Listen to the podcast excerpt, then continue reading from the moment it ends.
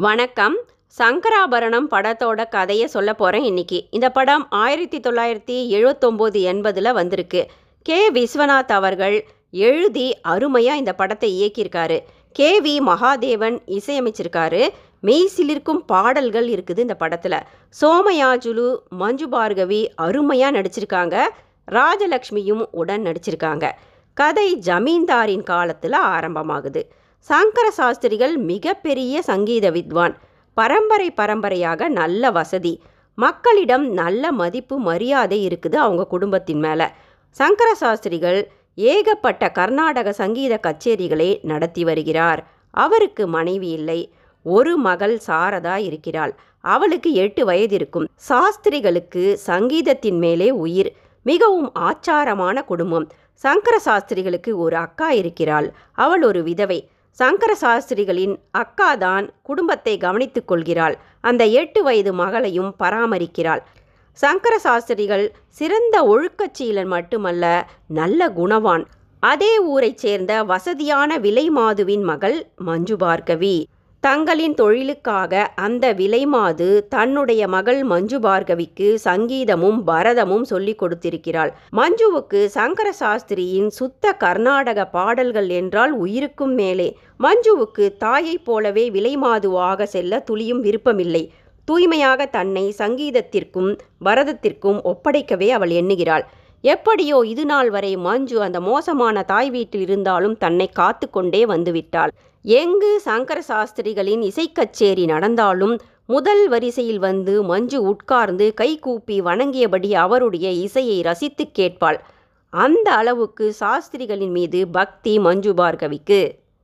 தினமும் சங்கர சாஸ்திரிகள் காலை வேளையில் ஆற்றங்கரைக்கு தன் மகளை அழைத்து சென்று சங்கீதம் சொல்லிக் கொடுப்பார். அங்கு தனது ஸ்வரங்களையும் பாடி சாதகம் செய்வார்.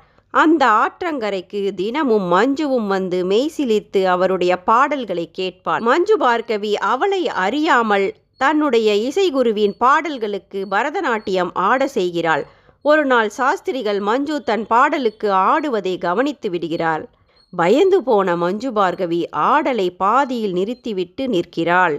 நீ ஆடு நான் பாடுகிறேன் என்று சாஸ்திரிகள் பாட ஆரம்பிக்க மஞ்சு தனது மானசீக குருவின் இசைக்கடவுளின் பாடல்களுக்கு ஆனந்தத்தில் பரதத்தை ஆடுகிறாள். கடைசியில் பரவசமடைந்து அவருடைய காலில் விழுந்து வணங்குகிறாள் மஞ்சு. சங்கர சாஸ்திரிகளும் மஞ்சுவும் குருவும் சிஷ்யையாக வளர்ந்து வருகின்றனர். சங்கர சாஸ்திரிகள் மஞ்சு பார்கவி தன் மீது வைத்திருக்கும் தூய்மையான பக்தி நிறைந்த அன்பை புரிந்து கொள்கிறார். அந்த ஊரின் ஜமீன்தார் மஞ்சுவை மனதில் வைத்துக்கொண்டு மஞ்சுவின் விலைமாது தாய்க்கு ஏகப்பட்ட செலவுகளையும் சொத்துக்களையும் வழங்குகிறார். மஞ்சுவை அடைந்துவிட வேண்டும் என்று துடிக்கிறார் ஜமீன்தார். ஒரு நாள் சங்கர சாஸ்திரியின் படத்துக்கு முன்பு பக்தியுடன் உட்கார்ந்து மஞ்சு தன்னுடைய வீணையை வாசித்து பாடலை பாடிக்கொண்டிருக்கிறாள் அப்போது ஜமீன்தார் வந்து மஞ்சுவை அடித்து துன்புறுத்தி தவறாக நடந்து கொள்கிறாள். தாயே விருப்பமில்லாத தன் மகளை ஜமீனுக்கு கூட்டிக் கொடுக்கிறாள். மஞ்சுவை கெடுத்து விடுகிறான் அந்த ஜெமீன்தார்.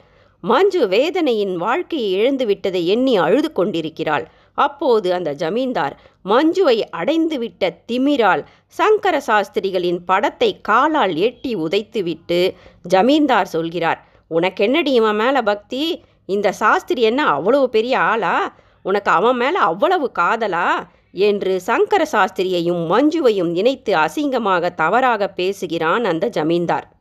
இதனால் கோபத்தின் உச்சிக்கு சென்ற மஞ்சு உடைந்த சாஸ்திரிகளின் படத்தில் இருந்த கூர்மையான கண்ணாடியை எடுத்து ஜமீன்தாரை குத்தி கொன்று விடுகிறாள் உடனே சங்கர சாஸ்திரிகளின் வீட்டிற்கு ஓடி வந்து அவரின் கால்களில் விழுந்து தஞ்சமடைந்து விடுகிறாள் மஞ்சு. எல்லா விஷயத்தையும் அறிந்த சாஸ்திரிகள் தன் சிஷ்யை மஞ்சுவை காப்பாற்றிவிட வேண்டும் என்று எண்ணுகிறார். தனது குடும்ப நண்பர் மிகவும் திறமையான லாயர் ஒருவரிடம் மஞ்சுவின் கேஸை கொடுத்து வாதாடச் சொல்லுகிறார்.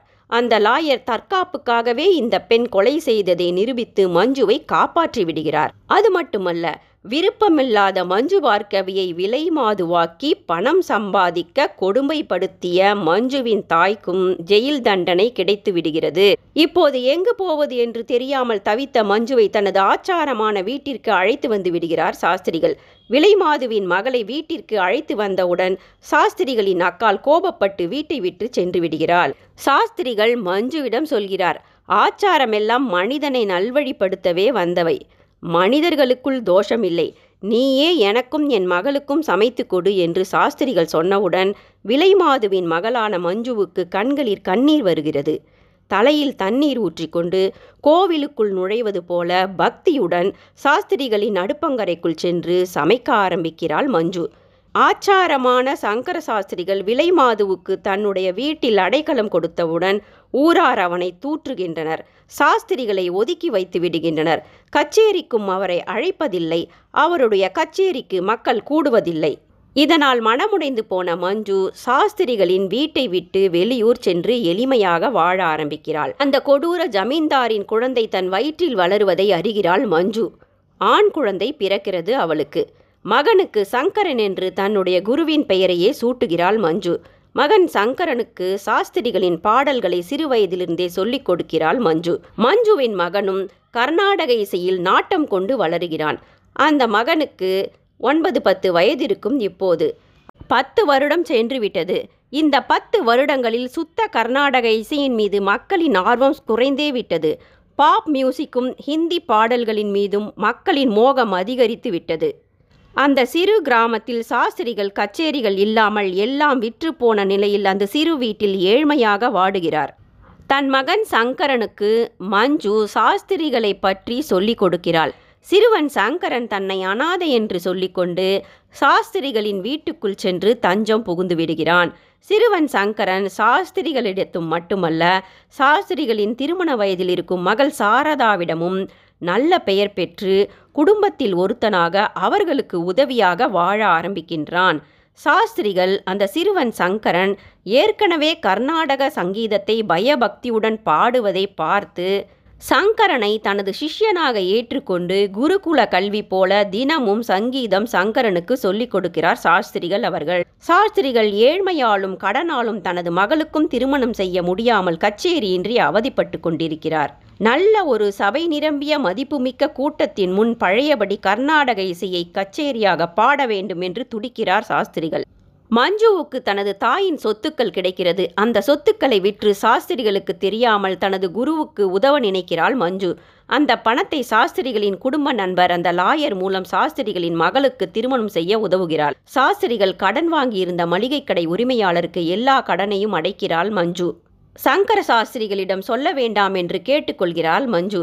அவர் எவ்வளவு பணம் கேட்டாலும் கொடுத்து விடுங்கள். நான் உங்களுக்கு திரும்ப வந்து தந்து விடுகிறேன் என்று வாக்கு கொடுத்துவிட்டு வருகிறாள் மஞ்சு பார்கவி. தனது குருவின் பண துன்பத்தை போக்குகிறாள் மஞ்சு பார்கவி. அவரின் கச்சேரி ஆசையை நிறைவேற்ற விரும்புகிறாள் மஞ்சு. சாஸ்திரிகளின் மகள் திருமணம் நல்லபடியே நடந்து முடிகிறது. திருமணம் முடிந்த நாளன்று பெரிய கச்சேரி ஒன்றை ஏற்பாடு செய்கிறாள் மஞ்சு. மக்கள் கூட்டத்துக்கு நடுவே சாஸ்திரிகள் பாடும்போது பாதியில் பாட முடியாமல் நெஞ்சு வழியால் துடித்து அவதிப்படுகிறார் சங்கர சாஸ்திரிகள். உடனே மஞ்சுவின் மகன் அந்த சிறுவன் சங்கரன் மீதி பாடலை பாடி முடிக்கிறான். மஞ்சுவுக்கும் மானசீக குருவின் ஆசையை நிறைவேற்றிவிட்ட திருப்தி மிகவும் உணர்ச்சி வசப்பட்ட நிலையில் காணப்பட்டால் மஞ்சு. அப்போது மஞ்சு தன்னுடைய மானசீக குரு சங்கர சாஸ்திரிகளின் முன் வந்து அவருடைய காலில் விழுந்து இந்த சிறுவன் சங்கரன் தன்னுடைய மகன் என்று கூறுகிறாள். உடனே சங்கர சாஸ்திரிகளுக்கு ஆனந்த கண்ணீர் பெருகுகிறது. தன்னுடைய இசை கச்சேரியை கடைசியில் முடித்துவிட்ட திருப்தியில் சாஸ்திரிகள் இறந்து விடுகிறார். அவரின் காலடியில் விழுந்து கிடந்த மஞ்சுவும் இறந்தே விடுகிறாள். கர்நாடக சங்கீதம் என்பது நமது இந்தியாவின் சொத்து. அதுதான் எல்லா இசைக்குமான அஸ்திவாரம். அத்தகைய இசையை கற்பது மிக கடினம். அதை புனிதமாக கற்றுத்தேர்ந்த ஒரு கலைஞன் அதே புனிதத்தை காப்பாற்றும் இசையின் மீது பயபக்தி கொண்ட சிஷ்யனை உருவாக்கி உலகுக்கு கொடுத்துவிட்டு மறைய எண்ணுவான். கலைகள் வளர நல்ல குரு மட்டுமல்ல சிறந்த மாணவர்கள்தான் எதிர்காலத்திற்கு முக்கியம். நன்றி.